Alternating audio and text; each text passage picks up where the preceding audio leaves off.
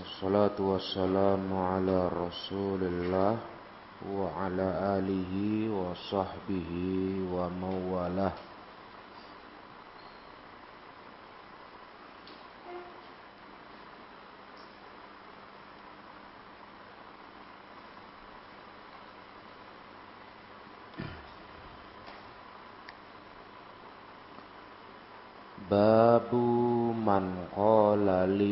wabarakatuh ya munafik.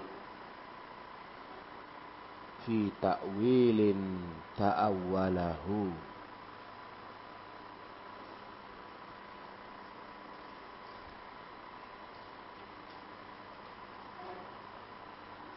Bab.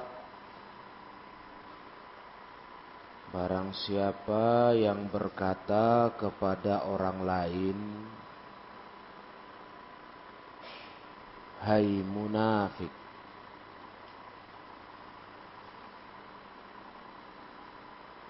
Hai munafik.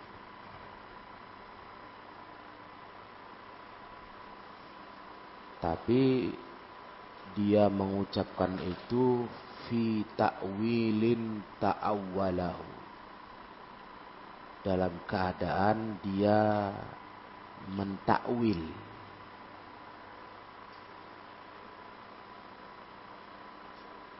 takwil yang dia takwil. Maksudnya apa? Bukan niatnya bilang he munafik betul-betul kaum munafik. Bukan. Tapi dia memperkirakan takwil. Memperkirakan. Bukan menuduh sungguh-sungguhan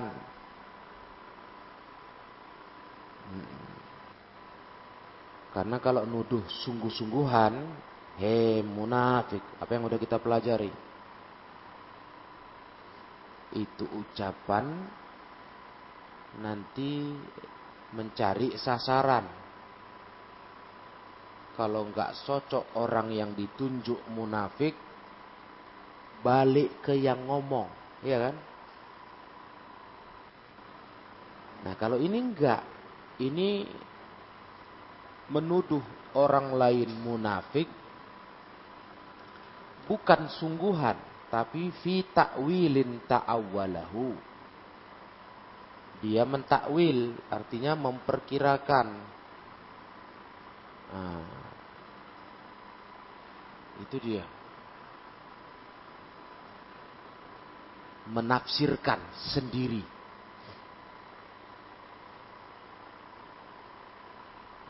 Ibaratnya kalau kita bilang ini, ini kayaknya dia munafik ini, gitu. Bukan seriusan, sungguh-sungguh, eh munafik.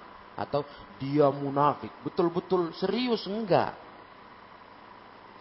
Nah, ini kenapa dibawakan masalah ini? Supaya kalau kejadian seperti itu, tidak sama hukumnya dengan menuduh serius, sungguh-sungguh orang lain munafik. Paham tuh? Beda.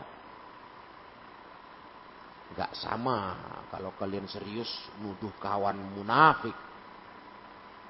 Dia munafik.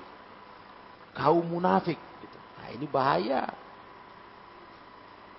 Tapi kalau babnya itu takwil, mentakwil, berarti mentakwil itu berarti apa? Menafsirkan, menyimpulkan, perkiraan, nah, itu beda. Makanya kita perlu tabayun. Tahu tabayun? Kalau dengar, dengar kawan ngomong cerita, dia munafik. Itu kita, kita perjelas dulu. Apa maksud kau? Serius kau? Kau serius tuduh dia munafik? Iyalah. Nah, itu bahaya. Kalau nggak nggak betul tuduhan kau, balik ke kau nanti. Gitu. Atau dia ternyata bukan menuduh serius, dia hanya mentakwil. Nah, menyimpulkan tingkah kawan itu berarti dia munafik, menyimpulkan takwil. menafsirkan.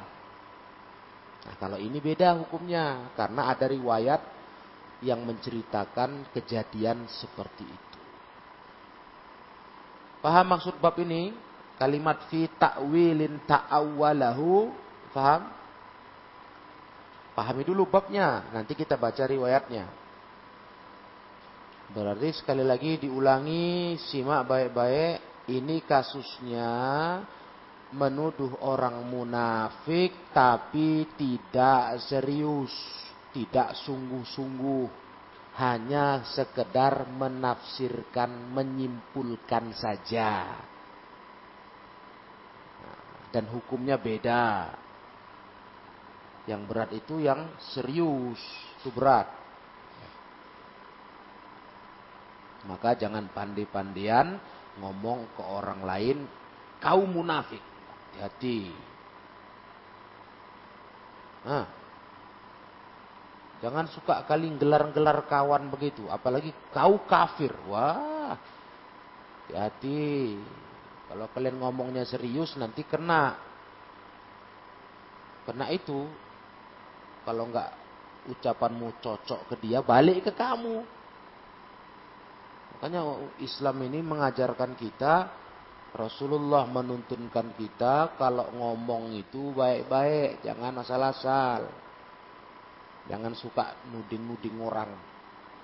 Munafik, kafir kau. Tidak boleh itu.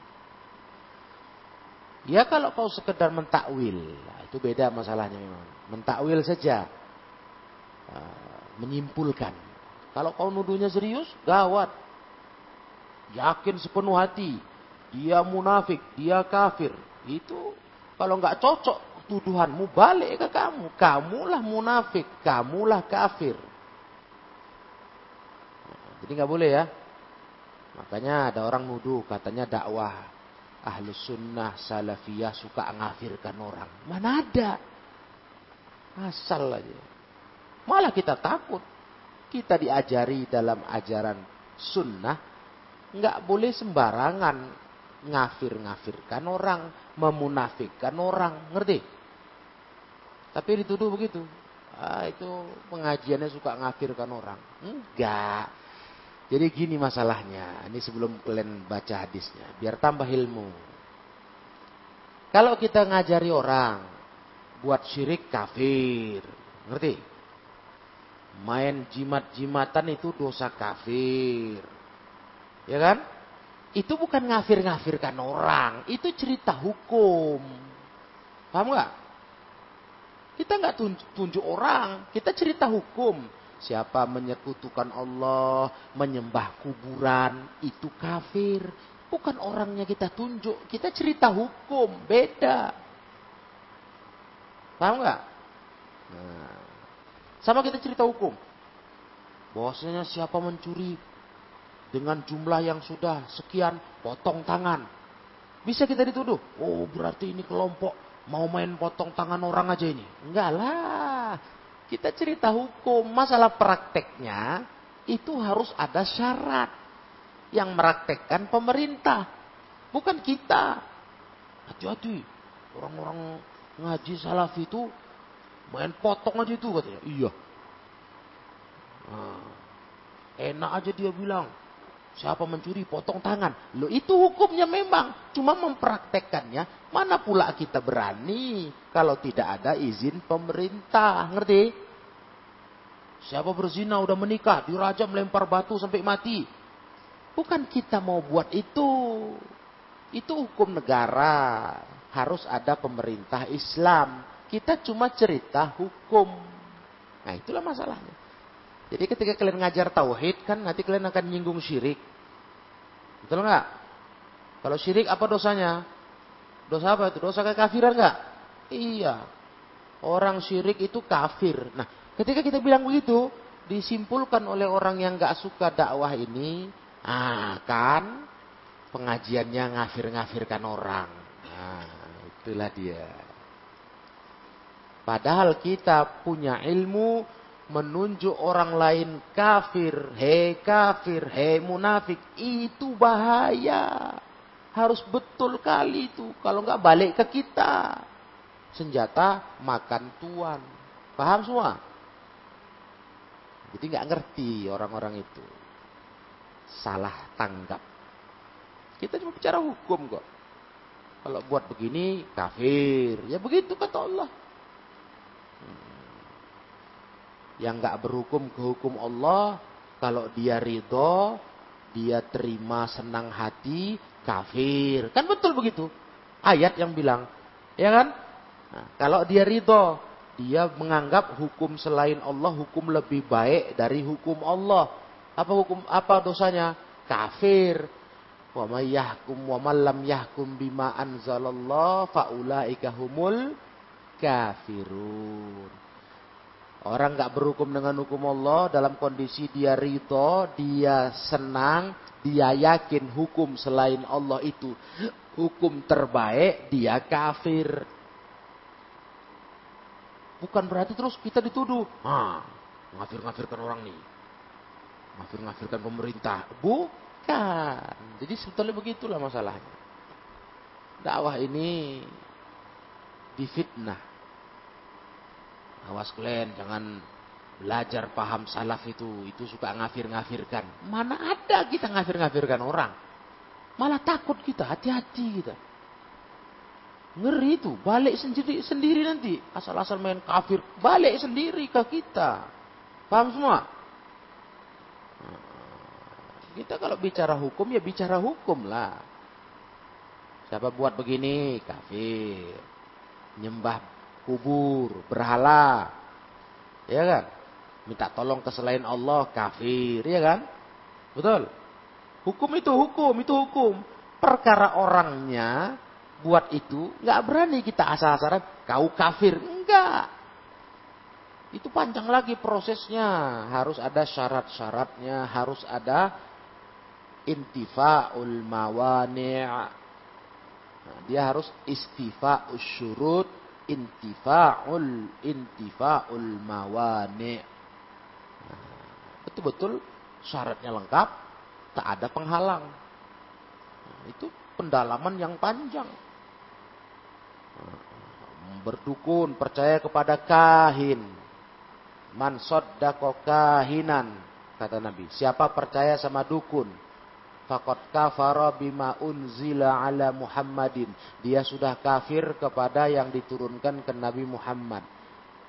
Nah, apa berarti terus kita berani asal-asalan? Ada orang main dukun, kafir dia. Itu. Enggak. Nah, itu yang sebabnya kita difitnah dakwah kita dituduh suka ngafirkan orang. Padahal kita malah mengajarkan jangan berani sembarangan ngafirkan orang. Nah, sampai di sini paham nggak semua Len? Biar ngerti. Kalau ditanya orang, dituduh orang, kalian bantah, kalian patahkan tuduhan itu.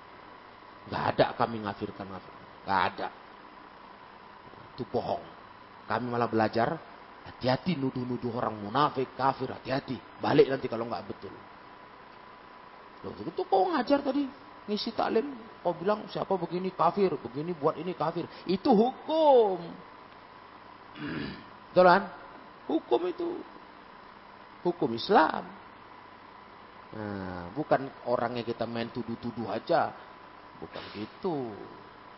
Ini pahami supaya ngerti, nggak gampang kalian di di apa dipojokkan nah, disudutkan orang suka nuduh-nuduh karena nggak senang dengan dakwah sunnah ya sampai di sini ya paham semua baik kita lihat riwayat ini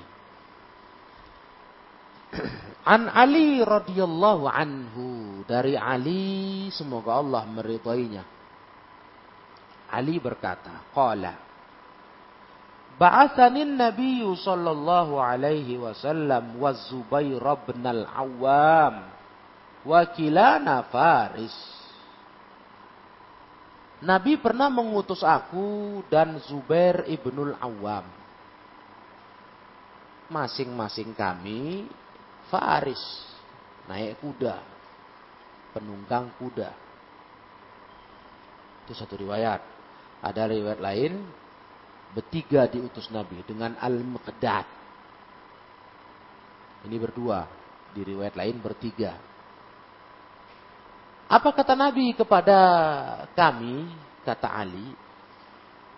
Intoliku berangkat kalian. Berangkat kalian. Naik kuda nih. Hatta tablughu raudata kaza wa kaza. Sampai kalian di satu raudah. Satu taman satu daerah gitu. Raudhah itu sebenarnya daerah. Daerah antara Mekah dan Madinah. Tapi sudah lebih dekat ke Madinah. Itu Raudhah. Cuman kalau terjemahan bebasnya kan taman. Sebenarnya itu nama tempat. Nah, jadi Nabi perintahkan kepada Ali dan Az-Zubair, coba kalian berangkat, nanti udah sampai Raudhah, ya, sampai situ, Wabiha imro'atun. Nanti kalian ketemu perempuan. Ada perempuan di situ. Ma'aha kitabun. Perempuan itu membawa satu surat. Kitab di sini surat. Bawa surat. Nah, di sinilah mukjizat Nabi. Nabi tahu karena dikasih tahu Allah, ya kan? mukjizat Nabi. Nabi tahu ada orang perempuan berangkat menuju Mekah bawa surat. Surat itu min Hatib dari sahabat Hatib. Dari sahabat Hatib nama lengkapnya Hatib bin Abi Balta'ah. Hatib bin Abi Balta'ah. Hatib bin Abi Balta'ah. Surat itu ilal musyrikin. Mau diantar ke kaum musyrikin di Mekah. Berarti perempuan ini utusan Hatib belum jauh. Dia baru sampai Raudhah. Rauto itu lebih dekat ke Madinah. Berarti belum jauh kan? Nah, dia tempatnya antara Mekah Madinah. Lebih dekat ke Madinah masih. Masih belum jauh kali lah. Nah, dikejar sama Ali dan Zubair. Ayo berangkat kata Nabi. Pacu kuda. Kencang-kencang. Nanti di Rauto akan ketemu kalian perempuan. Bawa surat dari Hatib untuk orang musyrikin di Mekah. Itulah mukjizat Nabi. Nabi tahu. Walaupun Nabi nggak tengok. Nah, karena apa? Dari mana dapatnya? Dari wahyu. Dikasih tahu sama Allah lewat malaikat. Nah, kemudian faktu nibiha. Surat itu ambil, bawa akan ke aku, kata Nabi. Bawa sini dia. Perempuan itu bawa sini. Ambil suratnya. Itu pesan Nabi. Maka fawafainaha tasiru ala ba'irin laha. Kami pun menemui perempuan itu. Betul ada. Dia sedang berjalan di atas untanya. Nah, jalan pakai unta kan santai. Makanya terkejar sama sahabat Ali dan Hatib. Nah, sahabat Ali dan Zubair. Kalau cuma naik kuda, kuda dipacu, balap. Perempuannya naik unta, santai. Gak dapat ketemu di rautoh itu. Lagi jalan. Pas sekali perhitungan Nabi. Nabi dapat wahyu. Haitsu wasafa Nabi wasallam. Persis seperti yang Nabi sifati kepada kami tentang wanita itu. Pas sekali ciri-cirinya. Begitu ketemu, langsung Ali dan Zubair berkata, Fakulna alkitabul ladzi ma'aki. Bawa sini, serahkan surat yang kau bawa. Yang ada padamu, ma'aki. Kenapa domirnya? Ma'aki, bukan ma'aka. Kenapa? Kenapa? Kok ma'aki? Biasa kan ma'aka. Kenapa?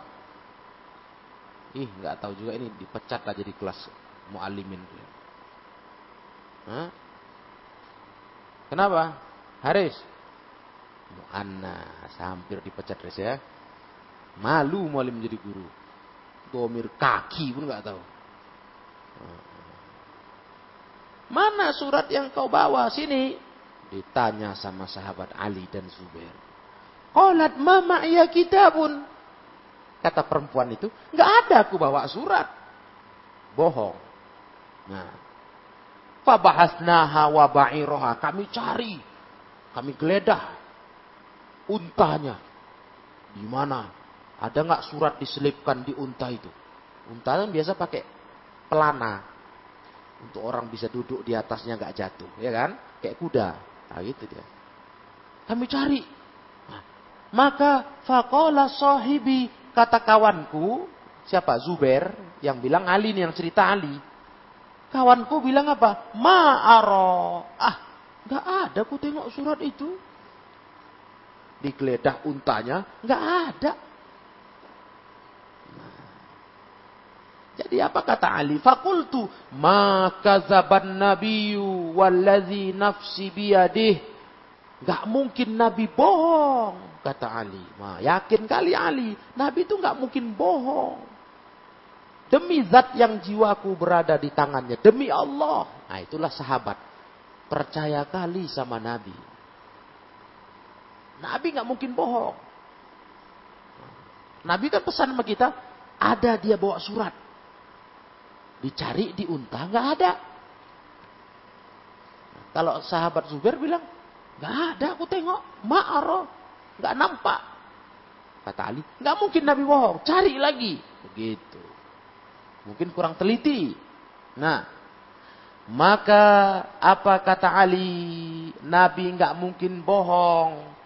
Lantas Ali berkata, La ujarridannaki aula tukhrijannah. Eh perempuan, kau pilih mana kau? Ku telanjangi atau kau keluarkan surat itu? Hmm.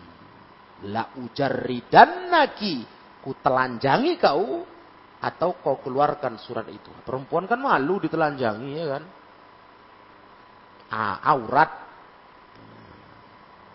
Iya, tapi nggak bisa ini, ini harus dipaksa. Kau nggak keluarkan surat, ku telanjangi kau kata Ali. Karena mungkin disembunyikan di badannya. Iya kan? Nah. nah kemudian fa'ahwat fa'ahwat biyadiha ila hujzatiha wa 'alaiha izarun suf. Mendengar ancaman Ali, perempuan ini takut Langsung dia ahwat biadiha mengarahkan tangannya ke huj, hujzatiha, ke hujzah. Hujzah itu ikatan sarung. Jadi perempuan ini pakai baju, pakai lagi sarung. Memang baju perempuan begitu. Biar auratnya tertutup rapat. Ya. Karena perempuan itu semua badannya aurat ya kan. Almar'atu auratun. Perempuan itu aurat. Jadi perempuan itu kalau bajunya tebal di luar rumah lo ya, ya memang begitu harusnya. Jangan kalian merasa gerah, risih. Ya itulah perempuan. Memang perempuan itu harus begitu. Nah, kalau untuk di luar rumah begitu. Nah, kalau kalian mau mau ringan, mau dandan, mau cantik di dalam rumah Bukan nggak boleh perempuan berdandan karena itu tak tabiat perempuan. Beda sama laki-laki. Akhirnya nggak boleh berdandan, jangan begincu ya. Bencong kalian nanti. Ya kan? Jangan berdandan, jangan pakai cape. Jangan pakai apa pemerah pipi. Hmm? Jangan. Itu perempuan. Perempuan itu tabiatnya, fitrahnya. Laki-laki itu fitrahnya keras, kasar sifatnya. Perempuan tuh lembut, feminim istilahnya ya kan, feminim. Nah, jadi perempuan, kalau memang perempuan tuh di luar rumah begitu, memang harus rapat, tertutup rapi, berlapis bajunya. Kalau mau simple, mau ringan di rumah. Boleh kalian di rumah. Iya. Pakai baju yang ringan-ringan, yang cantik, berbunga-bunga, boleh. Jangan terbalik, di rumah gadel, bau dekil, bau ketek. Di luar cantik, rapi, menor, itu perempuan lacur, ya kan? Iyalah. Perempuan itu kalau di luar rumah cantik, menor, seksi, itu pelacur, kata Nabi. Bukan kita yang bilang, Nabi yang bilang. Wangi, itu pelacur. Jangan tersinggung perempuan yang kayak gitu. Orang Nabi yang bilang kok. Ya soalnya ngapain dia kayak gitu? Di luar sana orang yang nengok semua mata. Ngapain kalau nggak mau jualan? Mau jualan kayak itu? Jualan badan. Nah, iya Jualan namanya itu. Kalau perempuan baik-baik, malulah dia. Badannya aurat, tutuplah rapat. Di rumah baru dia boleh bersolek. Harus begitu. Paham? Nah ini maksudnya itu.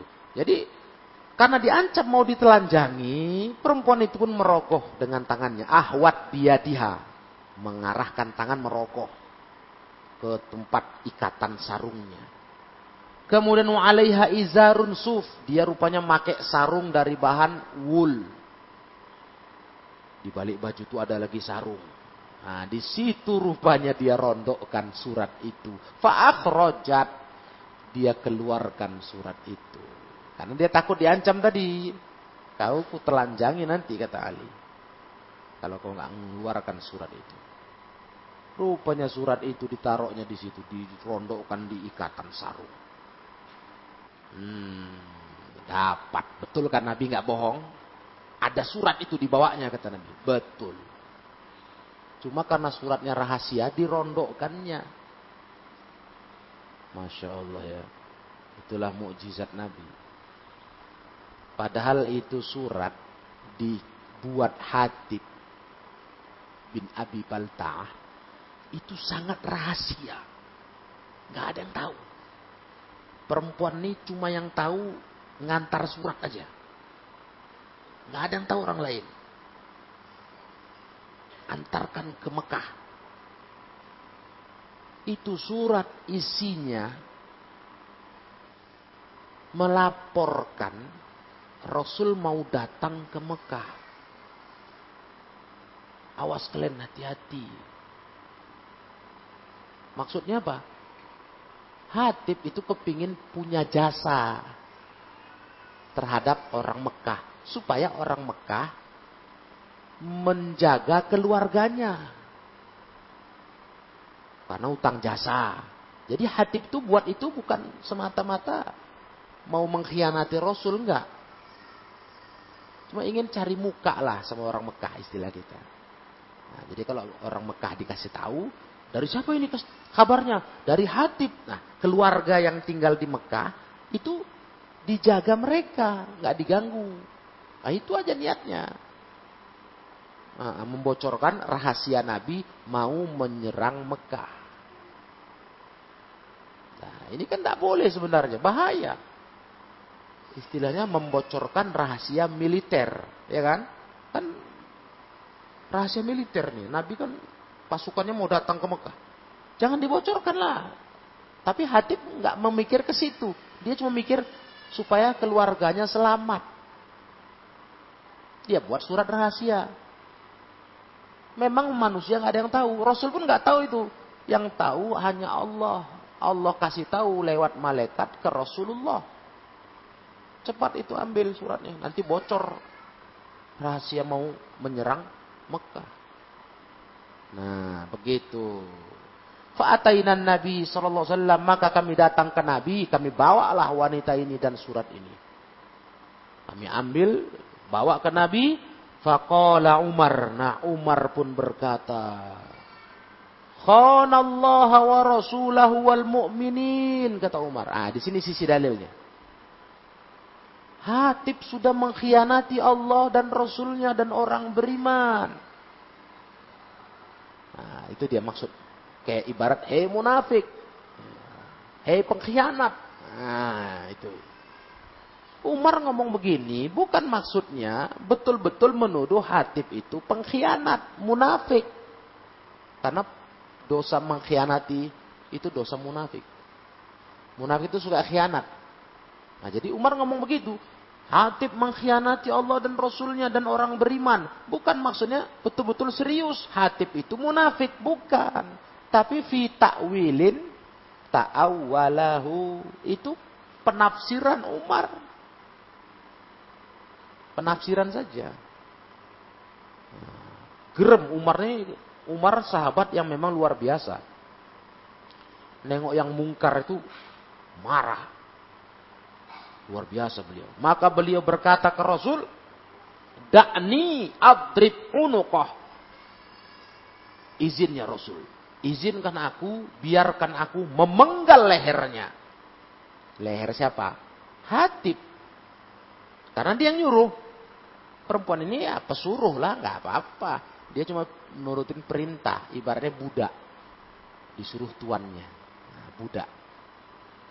Yang salah hatib. Dia yang nyuruh. Surat itu diantar. Kata Umar, biarkan aku ya Rasul, ku penggal lehernya. Umar tuh begitu. Kalau Rasul bilang, ya sudah. Dia dipenggal itu. Dipotongnya. Hmm. Ngeri kali beliau ini tegasnya. Umar ibn al-Khattab. Hmm. Dari mulai zaman jahiliyah sampai masuk Islam memang luar biasa. Membuat gentar hati musuh Islam. Apa kata Rasulullah? Wa qala ma hamalaka. Apa yang membawamu berbuat begitu ya Umar? Kenapa kau sampai mau motong leher dia kata Rasul? Yang mendorongmu apa? Hamalaka membawamu apa untuk memenggal kepala Hatib. Faqala ma bi illa an akuna mu'minan billah. Kata Umar, tidak lain aku ya Rasul kecuali karena aku beriman kepada Allah. Ah, ah, bukan, bukan kepada Umar, tapi kepada Hatib ini ya Rasul wawancara. Ada dua riwayat, yang satu riwayat kepada Umar Rasul Allah uh, Rasul tanya, kenapa kau motong hatib ya Umar? Karena aku beriman kepada Allah dan Rasulnya. Aku cemburu. Nah, kalau yang diriwayat ini, ini nanya kepada hatib. Ya. Nanya dulu Rasul ke hatib. Kan dia sedang di sidang ini. Nah, di riwayat ini, pertanyaan ini kepada hatib. Apa yang mendorongmu buat itu ya hatib? Kala, apa kata beliau? Ma bi illa an aku mu'minan billah. Tidak lain aku masih beriman kepada Allah ya Rasul. Aku bukan murtad. Aku masih beriman. Wa aradtu ayyakuna li indal qaumi yadun. Aku kepingin ya Rasul. Aku di sisi kaumku di Mekah. Aku punya tangan, punya jasa. Cuma itu ya Rasul. Bukan aku mau jadi pengkhianat bukan aku murtad kata Hatib. Di sini riwayatnya Hatib yang Rasul tanya. Kenapa kau buat itu ya Hatib? Kau tulis surat bocoran rahasia militer. itu kan mengkhianat itu. Secara hukum umum. Kau murtad kan itu? Bukan, kau nggak Islam lagi. Kok bisa kau berkhianat? Enggak ya Rasul, aku masih mukmin. Aku cuma mau punya jasa di kaumku. Ini pendek di sini ya. Kalau di riwayat yang panjang, nanti kalian baca itu riwayat panjang, itu ditanya Rasul panjang. Kenapa kau buat begitu? Aku ya ingin punya jasa ya Rasul. Kalau sahabat muhajirin yang sama engkau di Madinah ini, mereka punya keluarga-keluarga yang dihormati. Kalau aku nggak ada keluarga aku keluarga biasa-biasa. Aku khawatir karena aku masuk Islam, aku gabung sama engkau, nanti keluargaku di Mekah disakiti. Itulah khawatirnya Hatib. Jadi aku kepingin punya jasa. Kalau aku bocorkan kedatanganmu ke Mekah, nanti kan yang nerima kan keluarga dia. Ah keluarganya ngomong sama orang Mekah. Nah orang Mekah nanti merasa utang jasa. Oh, Hatib yang ngasih tahu ya. Ah, udah kalian paten kalian, kami jaga kalian. Nah, gitu. Paham semua? Jadi bukan maksudnya apa-apa, nggak ada. Faqala sodako ya Umar. Betul dia ya Umar kata Rasul. Sodako ya Umar. Dia telah betul ya Umar. Memang itulah alasan dia. Rasul tahu karena dari wahyu. Memang Hatib itu bukan pengkhianat. Cuma dia salah apa? Salah menyimpulkan. Dia dia pikir dengan cari muka ke orang Mekah membocorkan kedatangan Rasul itu membuat orang Mekah akan menjaga kerabatnya. Itu aja. Padahal perbuatan itu bahaya. Ya kan? Perbuatan itu bahaya. Maka awalaisa qad syahida badron. Bukankah hai Umar kata Rasul. Dia sudah pernah ikut perang Badar. Hatib itu termasuk sahabat yang ikut perang Badar. La'allallaha ittala'a ilaihim. Allah Ta'ala itu sudah mengetahui mereka. Ketika Allah berkata, faqala i'malu ma syi'tum qad wa faqad wajabat lakumul jannah. Allah pernah berkata kepada peng, eh, anggota perang Badar, pasukan perang Badar, veteran perang Badar, atau veteran? mantan yang ikut perang Badar. Nah, itu dibilang veteran. Kalau kita di sini Indonesia gitu, veteran perang kemerdekaan.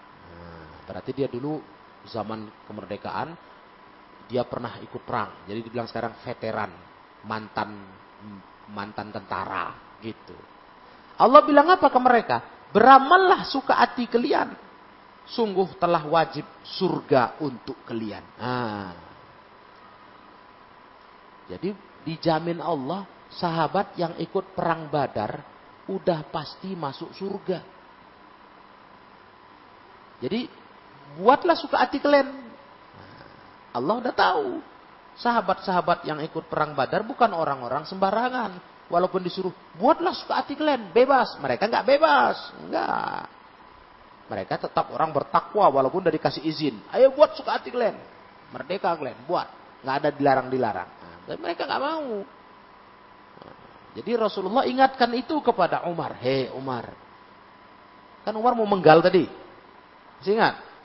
Mau dipenggal Umar kan? Kupu, kupotong lehernya. Kata Rasul, ya Umar.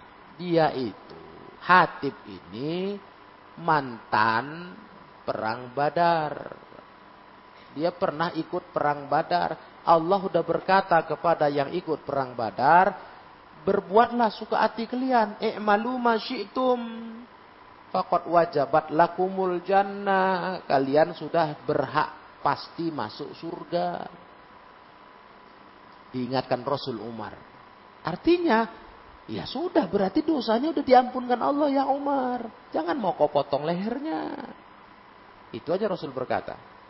Mendengar itu Umar pun fada ma'at aina Umar mengalir air mata Umar. Nyesal beliau.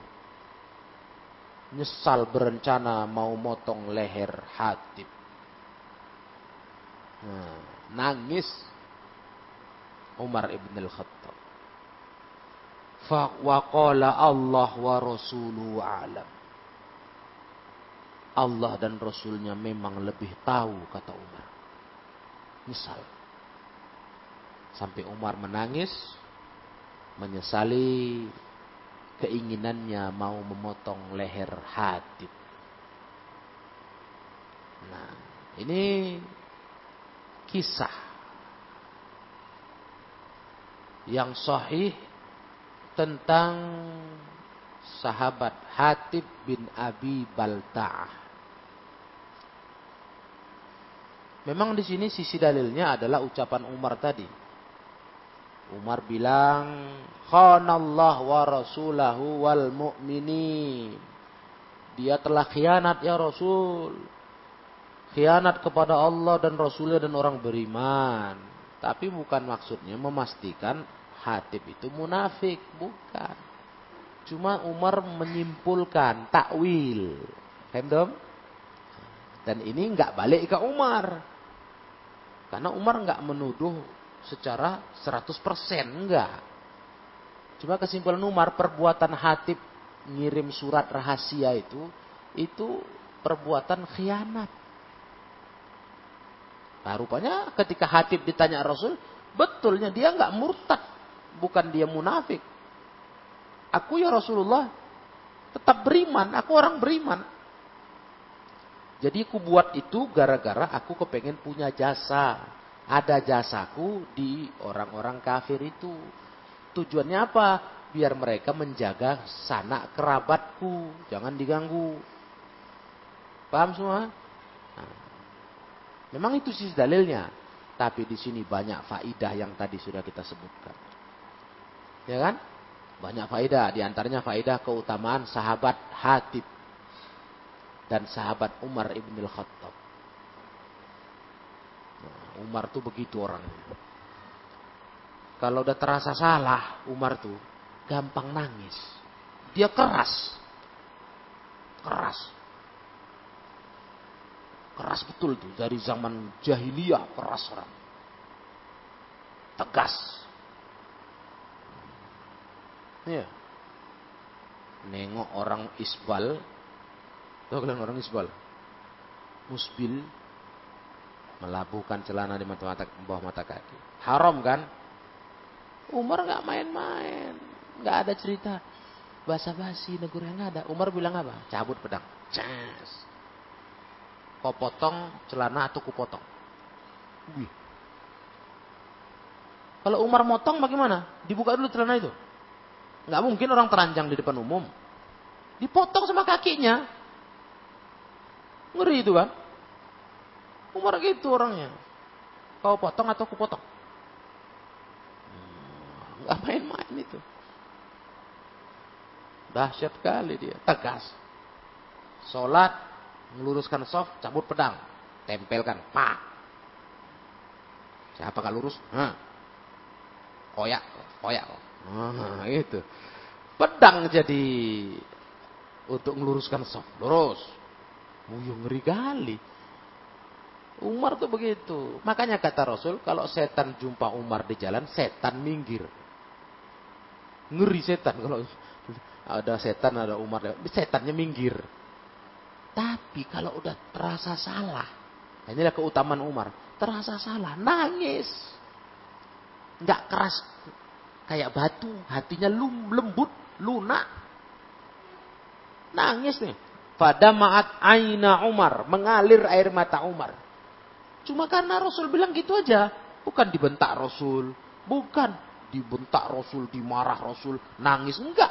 Dibilang lembut-lembut. Ya Umar, bukankah dia sudah ikut perang badar? Bukankah Allah berkata kepada orang yang ikut perang badar, E'malu ma syi'tum, fakot wajabat lakumul jannah. Cuma ngomong gitu Rasul, bukan dimarah-marahi Umar itu enggak. Nangis, Masya Allah. Itu baru hati orang beriman. Ya. Hatinya pemberani, tegar, tegas, tapi lembut. Kalau salah tuh nangis malu, minta ampun sama Allah. Rendah hati, wah rendah hati Umar. Umar bin Khattab tuh saat jadi khalifah pun, udah jadi khalifah. Khalifah tuh orang nomor satu ya kan. Pemimpin umat Islam. Itu nggak ada sok banyak gaya. Ada. Beliau udah pakai tongkat, pegang tongkat ke mana-mana. Nggak ada dikawal-kawal, jalan ke masyarakat. Umar itu dalam sirah beliau.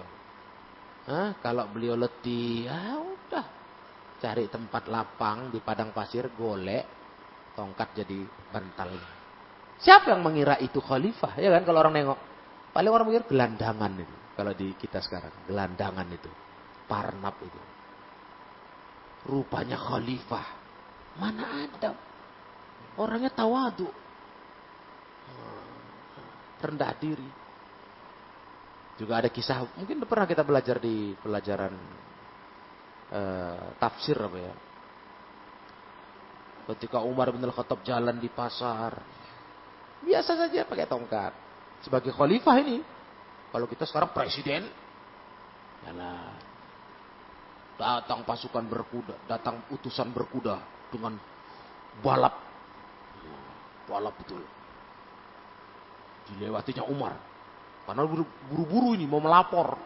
Mau melapor kepada khalifah. Pasukan kita menang. Ketika dia melewati Umar, Umar panggil, Eh, Fulan. Ini orang narik kuda ngeri mendadak lah.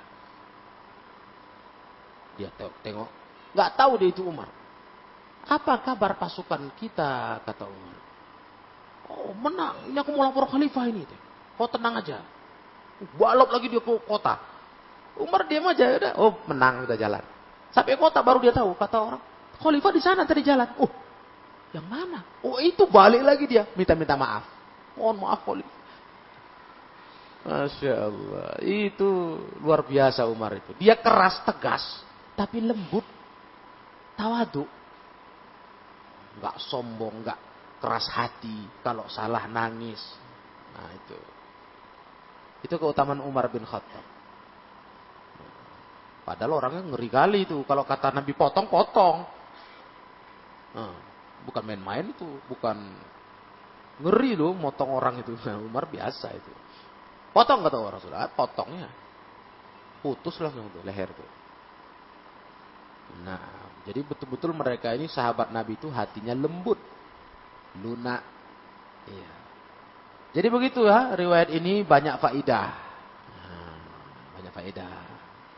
Dan di sini bukti kata ulama, kalau mau menegakkan hukuman potong, had, istilah hukuman ukuran sembelih pancung kata kita. Itu harus izin dulu sama pemimpin. Kayak Umar kan, izin dulu sama Rasul. Kalau Rasul nggak izinkan ya sudah. Makanya nggak boleh hukum-hukum hukum Islam itu ditegakkan perorangan. Kayak mana tadi yang kita singgung.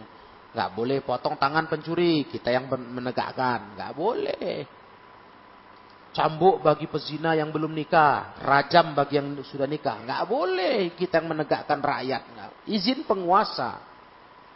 Dukun dibunuh. Kan itu kata Rasul. Haddul kahin darbuhu bisaif. Dukun itu hukumannya penggal pakai pedang. Nggak boleh kita melakukan. Itu harus pemerintah. Paham semua? Nah, Umar aja izin Nabi. Ya Rasulullah. Dakni adribu unuqa. Izinkan aku motong lehernya. Oh, nggak boleh. Jadi Islam tuh begitu, nggak boleh main hakim sendiri. Nah, nggak boleh. Kita kalau bicara hukum, ya bicara aja. Cuma masalah prakteknya harus dengan izin penguasa. Paham semua? Wadih riwayat ini? Nah, jadi ini melengkapi apa yang kita belajar kemarin-kemarin itu. Masalah nuduh-nuduh orang itu balik ke sendiri. Tapi kalau masalahnya pakai takwil, kayak Umar buat ini, nggak balik kepada yang ucapkan. Karena ini bukan tuduhan yang sifatnya pasti, sungguh-sungguh, serius. Cuma merupakan takwil, apa e, penafsiran saja. Kesimpulan. Nah itu. Nah, ya. Taib. Kemudian babu man qala li akhihi ya kafir. Bab siapa berkata ke saudaranya, "Hei kafir." Nah, ini kafir. An Abdullah bin Umar dari Abdullah bin Umar anna Rasulullah sallallahu alaihi wasallam qol ayyuma rajulin qala li akhihi kafir faqad ba'a biha ahaduhuma Kata Rasul, siapa saja laki-laki yang berkata ke saudaranya, hei kafir, sungguh balik kepada salah satu keduanya. Kalau enggak yang ngomong, kena, atau yang dituduhnya kena. Pokoknya harus ada kena. Berarti kalau yang kau tuduh kafir, enggak kafir, balik ke kau. Ngeri kan? Jangan salah-salah mengafirkan orang ya. Enggak boleh. Balik ke kita nanti kalau enggak cocok. Kemudian an Abdullah bin Umar. Masih dari Abdullah bin Umar. Anna Rasulullah sallallahu alaihi wasallam qal, "Idza qala lil akhar kafir, faqad kafara ahaduhuma." Kata Rasulullah, kalau ada seseorang berkata ke orang lain, kafir, kafir kau, sungguh telah kafir salah satu keduanya. Entah yang dituduhnya kafir, betul, atau balik ke dia. Pokoknya ada yang kafir tuh, salah satunya. Nah, itulah ngerinya sembarangan nuduh orang kafir. In kana kafiran faqad sadaqa. Kalau yang dia tuduh dengan ucapan kafir itu memang pas, sungguh dia benar. Berarti itulah kafirnya saudaranya itu kafir. Kalau betul. Kalau betul. Wa illam yakun kama qala lahu. Kalau enggak betul seperti yang dia bilang ke, ke saudaranya itu. Nah, berarti dia nuduh sembarangan. Maka faqad ba'alladzi qala lahu bil kufri. Kembali kepada orang yang bilang kafir tadi. Nah, jelas? Jelas kan? Jangan sembarangan. Jangan enak-enak aja ngafir-ngafirkan orang. Betul itu. Kita nggak pernah gitu kok. Cuma dituduh aja kita dakwah ini begitu. Mana barang barang gitu. Asal-asalan. Kafir, kafir. Mana ada. Kita punya ilmu. Itu bahaya itu. Nuduh-nuduh orang kafir. Makanya kelompok-kelompok yang suka ngafirkan orang. Seperti kelompok Ahmadiyah. Hmm. Qadianiyah. Ya, atau yang sering sekarang banyak di masyarakat ini LDII Islam Jamaah LDII itu yang bukan kelompoknya kafir najis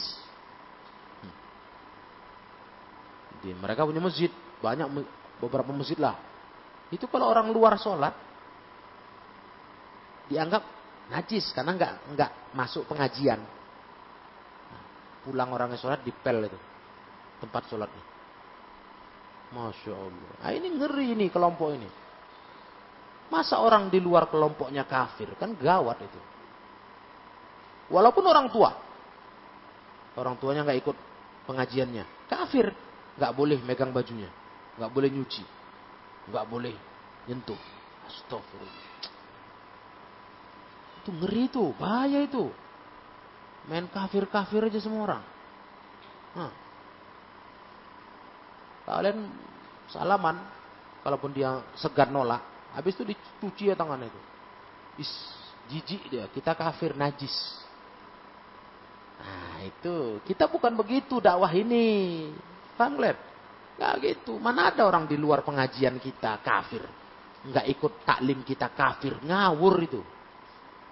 Nah, tuduhan dusta. Malah kita paling takut ngafir-ngafirkan orang. Takut kita. Paham semua? Ya. Kalian harus maju membersihkan nama dakwah ini dari tuduhan-tuduhan itu. Bilang kami diajari malah awas jangan bilang kafir orang sembarangan. Itu nanti dosanya balik ke kami tuduhan itu. Hmm. Kalau kelompok LDI ya kalian nggak ikut pengajiannya kafir kalian. Ngeri kali ya. Nauzubillah. Kayak gitu memandang orang. Hanya karena nggak ikut pengajian. Kafir. Najis. La haula wa la quwata illa billah. Nah sudah. Jadi inilah pelajaran kita sore hari ini. Tambahan kita dua bab. Bab 181 dan 182. Wallahu alam ilahuna subhanakallahumma wa bihamdika asyhadu an la ilaha illa anta astaghfiruka wa atubu ilaik walhamdulillahi rabbil alamin